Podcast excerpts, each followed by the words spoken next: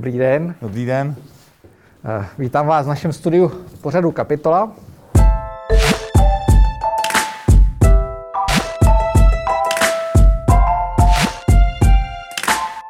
Vítám vás v novém dílu pořadu Kapitola. Dneska jsme si pozvali Daniela Kuruce, eh, předsedu představenstva skupiny Kovosvit a taky eh, člena vedení basketbalové federace, jestli to takhle můžu říct. Je to tak, dobrý den. Dobrý den. My jsme tady v posledních dnech už měli eh, restauratéra, měli jsme tady divadelníka, takže zkrátka ty menší podnikatele, malé střední podniky, os- OSVČ. Ono se moc nemluví o, o velkém biznisu a vy jste ve velkém biznisu, protože Kovosvit je, je velký zaměstnavatel a ty firmy, které na něj navazují, jsou taky poměrně významné. Eh, Jak jste na tom teďka? No tak víte, on si každý myslí, že je potřeba pomoct jenom těm malým podnikům nebo OSVČ a tak dále, což samozřejmě je potřeba.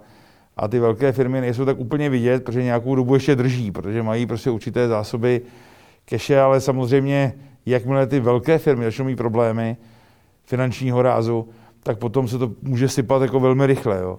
Jenom je potřeba si uvědomit, že ty velké firmy mají stovky, možná tisíce zaměstnanců, které musí živit a to je samozřejmě velká zátěž. U nás to je zatím tak, že eh, vlastně můžeme rozdělit eh, tu naši výrobu na dvě části. Tu prvovýrobu, což je slévárna litiny, která zatím jede poměrně dobře.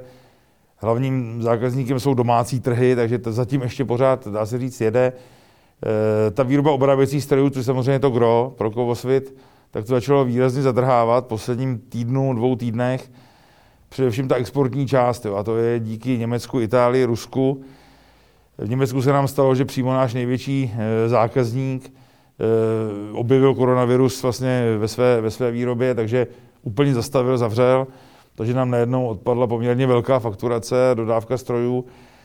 E, distributoři v Itálii jsou na tom velmi stej, podobně nebo stejně, takže tam dneska nejsme schopni vyvízt vlastně vůbec nic.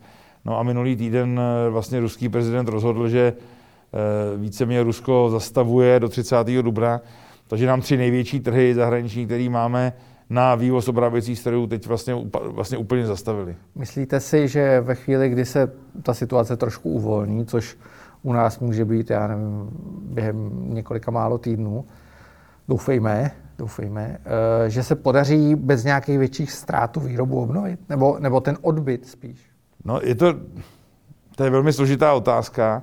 Eh, Já osobně si myslím, že to nebude úplně hned, jo, že tam eh, vlastně po tom, co řekněme tomu naši zákazníci nebo ty další firmy, jak kam dodáváme, tak eh, začnou zpátky chodit do práce, opráší se, tak budou počítat škody, budou se snažit vlastně vyřešit ten svůj problém, který oni mají eh, teďka spíš jako opravou, řeknu oddalováním nákupu těch nových strojů, protože ať chceme nebo ne si to přiznat, tak obráběcí stroje jsou zbytná část a znamená to, že se dá jich nákup odložit. Takže my se teďka spíš soustředíme na to, aby jsme posílili servis, aby jsme vlastně dokázali těm zákazníkům říct, eh, když teda teďka nový stroj nekoupíte, tak pojďme eh, pomoct, my vám budeme servisovat i co máte. Je to nějaká cesta, ale myslím si, že to nebude hned, že to bude trvat několik měsíců. Eh, Objevují se první, no včera ministerstvo financí zveřejnilo první odhady, kdy počítá poměrně s nízkým růstem nezaměstnanosti. Pro mě jako hodně překvapivá věc, kdy bylo na nějaký 3,5 nebo 3,3 si nepamatuju přesně. Eh, Vy, když vidíte tu situaci zevnitř té firmy, stejně jako já ji třeba vidím v tom mediálním světě, přijde mi trošku horší, než se to zdá podle těch statistik. Myslíte si, že, že jsou takové odhady uh, ukotvený v realitě? No tak je to určitá časovaná bomba, bych spíš řekl. A když budu konkrétně v tom našem případě, my jsme zhruba polovinu lidí nechali doma na 60%. Eh, Věříme tomu, že zkrátka eh, stát dostojí svých slibů a řekněme přispěje určitým procentem eh, na ty 60% a snažíme se udržet zaměstnanost. A to si myslím, že je vlastně asi otázka všech velkých výrobců nebo velkých firm, že nechtějí přijít o lidi, protože si dobře pamatujeme, jaká byla situace před pár měsíci, kdy byl člověk, zaměstnanec nedostatkovým zbožím, když to takhle řeknu, a takže ta chuť eh, lidí propouštět není a není ani u nás. Samozřejmě, kdyby se to mělo protahovat déle a déle, tak eh, by to bylo nepříjemné, museli by se k ně- k něčemu takovému asi sáhnout. Zatím podle mě všechny firmy se snaží ty zaměstnance držet. Co spíš si myslím, že může být problém, tak to je otázka zaměstnávání agenturních zaměstnanců, kdy samozřejmě firmy se snaží v první chvíli šetřit nebo nějakým způsobem řešit agenturní zaměstnance a nahrazovat tu práci svými vlastními zaměstnanci kmenovými a snaží se určitý insourcing. A není to jen otázka Kovosvitu, ale je to otázka dalších firm a kolegů ředitelů, s kterými jsem mluvil, jak to dělají.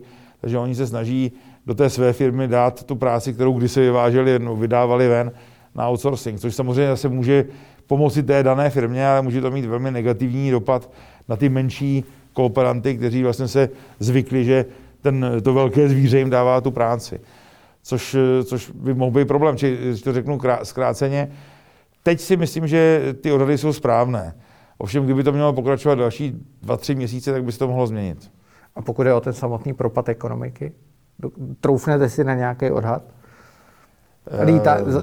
když to vezmu eh, Deloitte, viděl jsem odhad minus 6% meziroční propad ekonomiky. Viděl jsem i menší čísla a zároveň někdy ty největší kolem 10%. No já bych spíš se přikláněl k těm větším. Bohužel nechci být pesimista, nejsem pesimista, ale eh, odhad Deloitte minus 6% eh, je podle mě optimistický. OK. Eh, když se podíváte na soubor těch státních opatření, které pomáhají OSVČ a tak dále, tak velkých firm se týká Kurzarbeit nepochybně eh, a možná nějaký úvěry eh, z těch dvou programů. Připadá vám to dostatečný? Protože to je, to je právě ta věc. Samozřejmě většin, velkou část české ekonomiky tvoří ty velké firmy, to, to je prostě neodiskutovatelný fakt.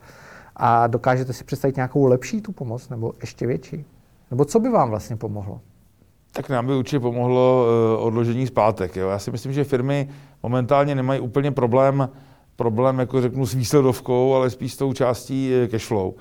To znamená, jestli, uh, jestliže oni, které, firmy, které vyfakturovali, řekněme, hodně v únoru, by měli v březnu zaplatit velké DPH, nebo v dubnu za březen a tak dále, tak to může působit problém, protože samozřejmě Eh, firmy se snaží nejprve zaplatit svoje zaměstnance, eh, musí zaplatit energie a tak dále, takže já bych se velmi přimlouval za to, aby se uzákonilo odklad třeba platby DPH nebo obecně daní.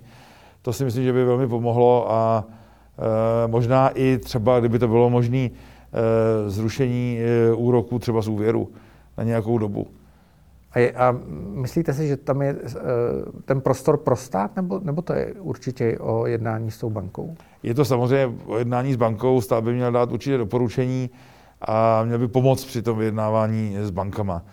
Pokud jde, pokud jde o ty úplně největší firmy, já teďka nemluvím o světu třeba, ale možná by stálo to se podívat na některé odvětví a tam možná i částečně, aby tam stát vstoupil. Aby zkrátka zhodnotil, jestli to odvětví je klíčové, nebo ten, ta firma je klíčová pro, eh, pro český průmysl, po případě pro český stát strategická a v té chvíli by možná stalo za to, aby tam, aby tam stát přímo, řeknu, nalil peníze. A nalil peníze je velmi obecný slovo. Výměnou za podíl. Výměnou za podíl, protože jen tak stát nemůže někam dát peníze.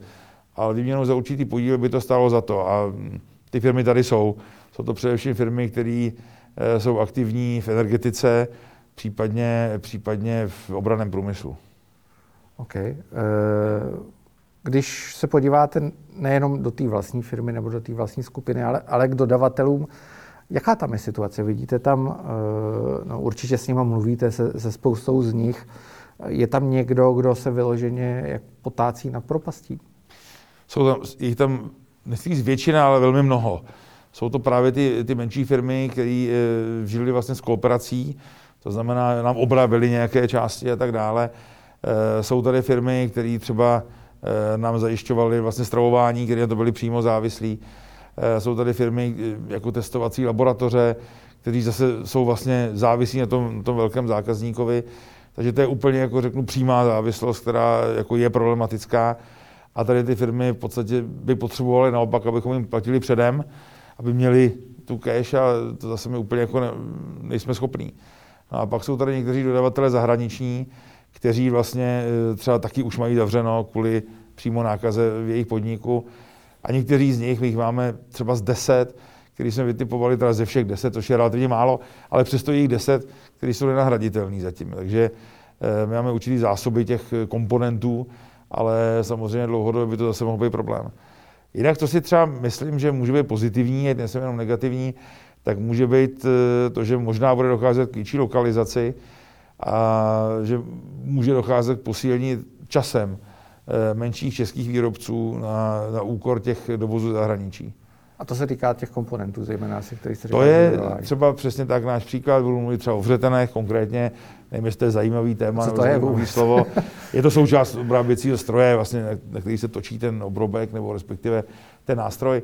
A to u nás se dřív dělalo, dneska se to dělá hlavně v Itálii, Německu, dováží se to a já si třeba myslím, že tohle může být eh, víc k obnově vlastně výrobců v Čechách. A těch, těch věcí je mnohem víc. Eh, já jsem říkal na začátku, že vy se angažujete v basketbale, vedete vlastně v rámci federace i eh, ženský týmy, jestli se to tak dá, dá říct, což je asi ta největší výkladní skříň českého basketbalu. No vlastně už ne. vlastně už od posledního mistrovství světa už ne, to už jsou i, i, i muži prorazili na mezinárodní scéně.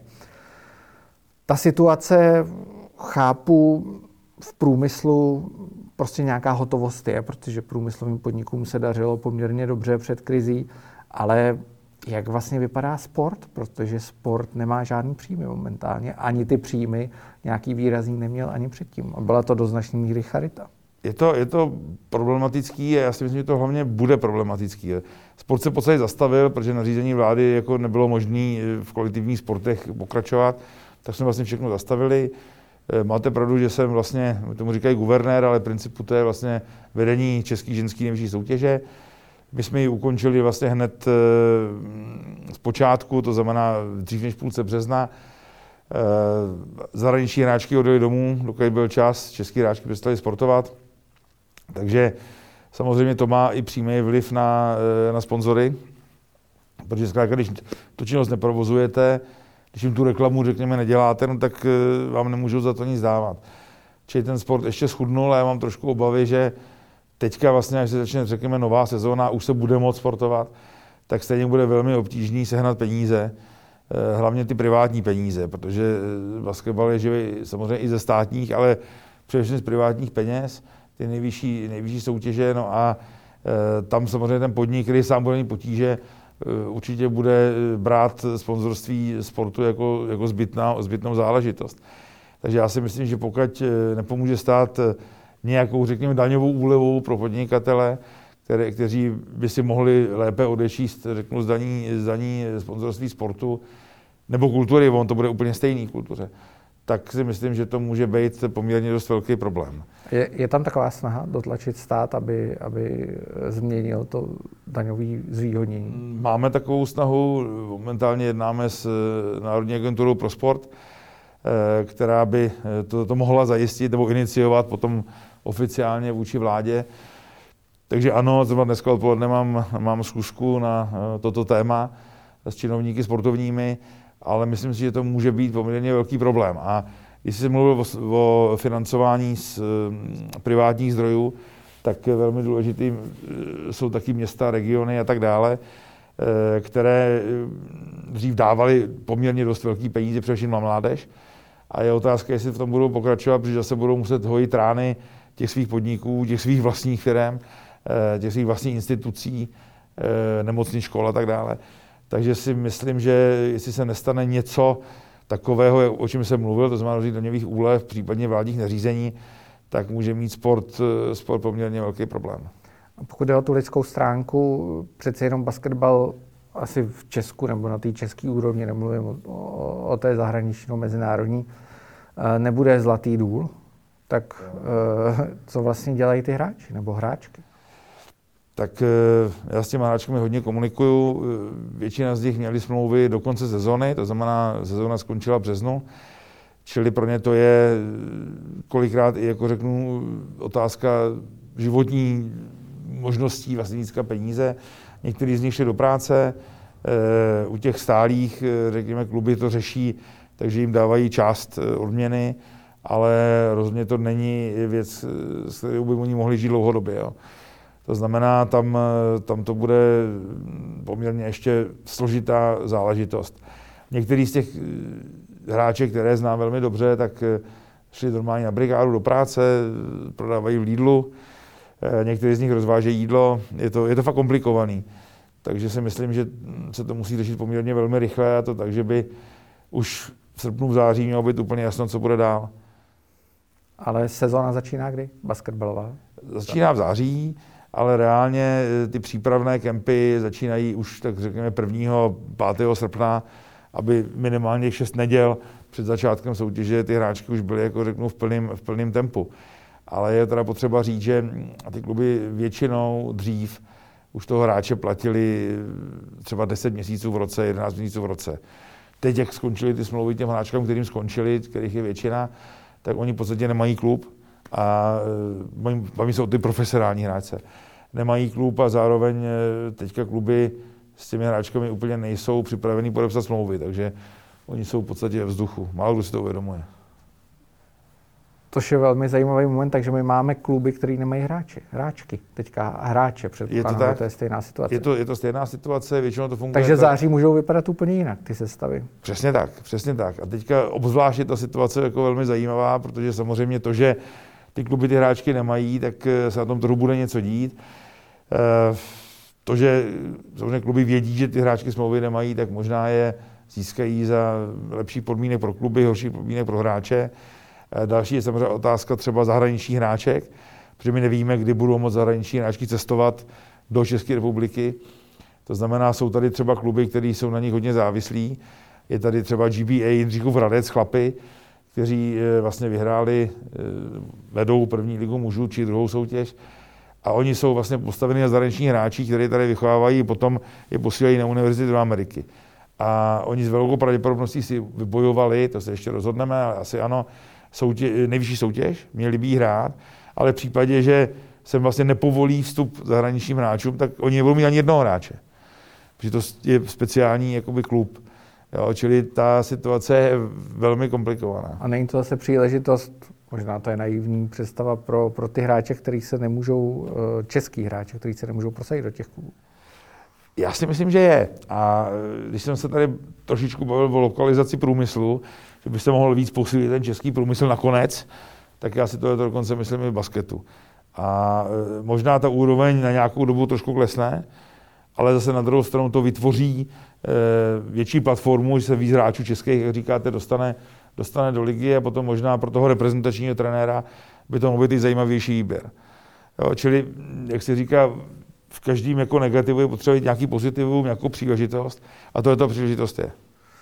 Eh, samozřejmě, co lidi asi zajímá nejvíc, aby, aby si dokázali to zasadit do nějakého kontextu, tak je, jak, jak se pohybují ty platy hráčů basketu nebo hráček, protože eh, často si pod profesionálním sportovcem normální člověk představí fotbalistu Sparty za, dejme tomu, několik set tisíc, některých milionů korun měsíčně, tak eh, jak se pohybují platy v profesionálním basketu? Tak asi bych měl říct nějaký rámec, asi bych neměl říkat úplně, Jasně. úplně jakoby konkrétní záležitosti, ale u těch českých hráček pominuli eh, možná jako klub USK Praha v ženách, který je separátní, dá se říct tady tomu, ale se moc Češek tam úplně není, takže to asi patří k ním.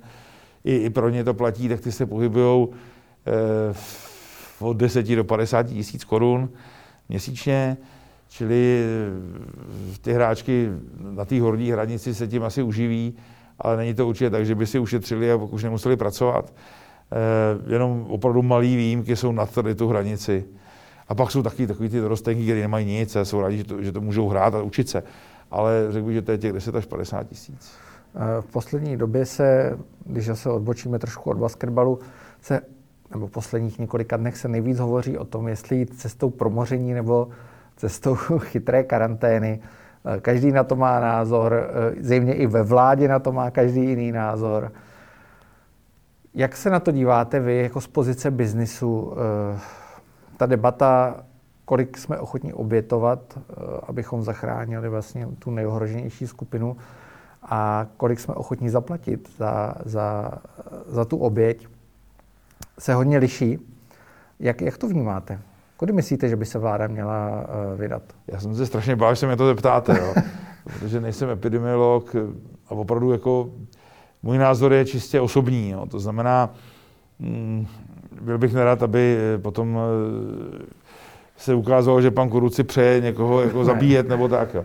Ale já jsem dělal 9 let ve švédské firmě, dělal jsem ve firmě Sandvik, eh, to asi můžu říct, a byl jsem velmi spokojený, byl jsem často ve Švédsku.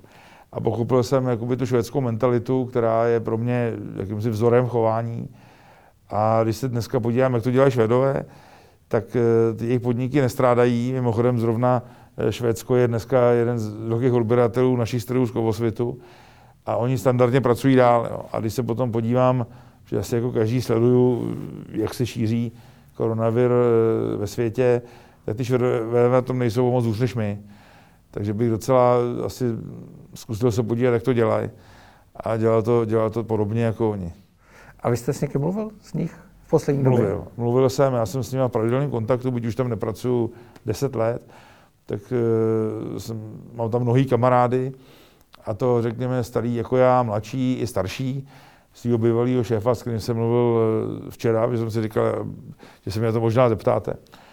A on vlastně říkal, že opravdu tam eh, ten, ten biznis, ta ekonomika vlastně jde dál, že tam jenom separují, separují určitě lidi nad určitý věk, který zrovna on má teda, takže tyhle ty lidi nechali doma na home officeu. Oni pořád pracují, už jsou to důchodci, takže nepropustí, jsou doma na home officeu, řídí je přes video, ale e, ty lidi mladší tam normálně standardně pracují. A teprve, když mají potíže, tak vlastně jdou, jdou k lékaři. A ta ekonomika i tak musí být do nějaké míry ovlivněná, protože přece jenom e, ten export, nebo Sandvik je, je, je e, na export zaměřená firma, tak to musí pocítit přece. Samozřejmě, samozřejmě. To, to jo, pokud jde o ty, o ty řeknu, zahraniční obchod, tak tam to je, tam to je znatelný. E, samozřejmě znovu, jak jsme se bavili, jde o, jde o e, cashovou pozici té firmy, takže oni dneska omezili trošku výrobu, nicméně jsou připraveni vyrábět na sklad. E, to znamená, že zatím to vidí, takže těm lidem dávají dál, většině lidem dávají dál práci. Ale je to ta cashová pozice, řeknu švédská, který je přece asi lepší než, než českých firm. Nicméně to, že dál produkují a preferují vlastně nákupy lokálního charakteru, to znamená omezují importy a prosazují jakoby švédské firmy, tak si myslím, že to asi je jaký krok, který je v dané chvíli správný. Okay. Tak já vám děkuju, že jste přišel. A děkuju vám. Přeju vám hodně štěstí a hlavně štěstí v biznisu i ve sportu samozřejmě. Ať se všechno dobré obrátí. Děkuji moc, přeju se, aby to bylo co nejdřív. Děkuji, my taky. Díky, mějte se.